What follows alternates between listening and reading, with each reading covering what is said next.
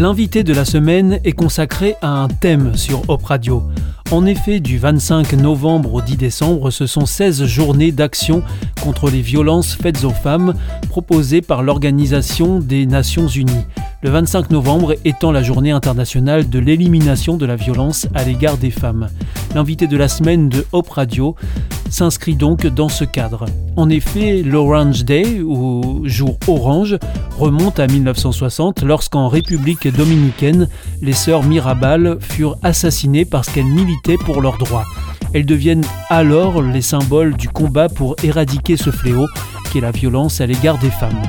Quelques décennies plus tard, les sévices et tortures infligées par des hommes à des millions de femmes persistent. Aux États-Unis, une femme est battue par son partenaire toutes les 15 secondes. En Afrique du Sud, une femme est violée toutes les 23 secondes. Au Bangladesh, près de la moitié des femmes ont subi des abus physiques de la part de leur conjoint. Cette semaine, nous vous invitons à entendre le témoignage de certaines de ces femmes. Et aujourd'hui, c'est Alex qui livre son témoignage personnel à ce micro. Donc euh, effectivement, euh, j'ai connu des violences sexuelles donc par mon grand-père euh, autour de l'âge de deux ans et demi. Donc après, c'est suivi également une amnésie traumatique.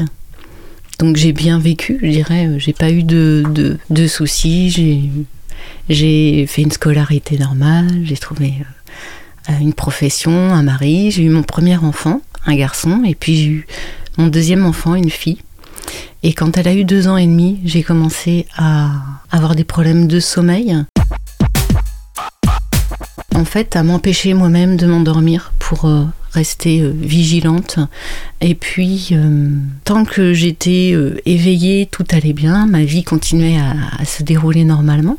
Mais c'est voilà les, les, moments de sommeil ou les moments en l'absence de mes enfants qui étaient plus compliqués à gérer sauf effectivement quand j'étais euh, occupée, mais euh, un trajet en voiture euh, pouvait être le moment d'angoisse où je me disais mais voilà où est-ce qu'ils sont, est-ce qu'ils sont bien en sécurité, est-ce que tout à l'heure quand j'ai traversé avec eux, est-ce que j'ai bien regardé à droite, à gauche, est-ce que je les ai pas mis en danger? Et puis, bah, le, le manque de sommeil, euh, le, fait de s'empêcher comme ça de dormir, euh, ça m'a poussé à consulter. Sans comprendre finalement euh, ce qui se jouait à ce moment-là. Non, non, non, non, non, mm. à ce moment-là, je comprenais pas, à part me mettre moi-même à défaut en me disant mais voilà, qu'est-ce qui se passe? Pourquoi tu réagis de cette manière qui est complètement inappropriée? Et avec une volonté très puissante de me réparer pour bien vivre justement avec mes enfants au moment de, des consultations, le, film s'est redéroulé et euh, voilà, ce qui a été un éclairage pour mieux comprendre ce qui, m'arrivait. Et comment ça se passe euh, à partir de là pour vous euh, Les choses vont mieux ou est-ce que vous comprenez ce qui se passe et du coup vous pouvez réagir en fonction de la compréhension que vous en avez? Euh, les deux, je dirais. Voilà, avoir des, des, mots à poser dessus, c'était déjà essentiel. Euh, pour moi, j'avais une forte volonté d'aller vraiment chercher les souvenirs. Finalement, c'était peut-être pas ça l'objectif. L'objectif, c'était de, comprendre. Voilà, là où je pensais être malade, je pense que c'était vraiment pas le, le mot approprié. J'étais blessée et je pouvais être euh, soignée. Donc vous avez trouvé de l'aide, euh, une aide psychologique une aide notamment psychologique auprès d'Éléonore, auprès d'un groupe de parole. Alors c'est pas évident de faire ce premier pas. Euh, il demande de l'effort, le deuxième aussi parfois.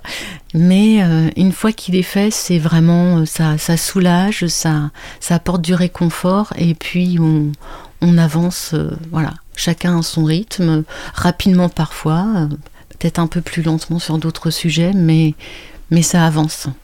Le maître mot, c'est parler quand euh, on est victime de ce genre de choses Oui, parler hein, aux personnes appropriées, effectivement.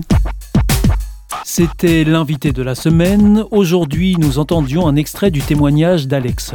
Ce témoignage vient en soutien aux 16 jours d'action contre les violences faites aux femmes du 25 novembre au 10 décembre.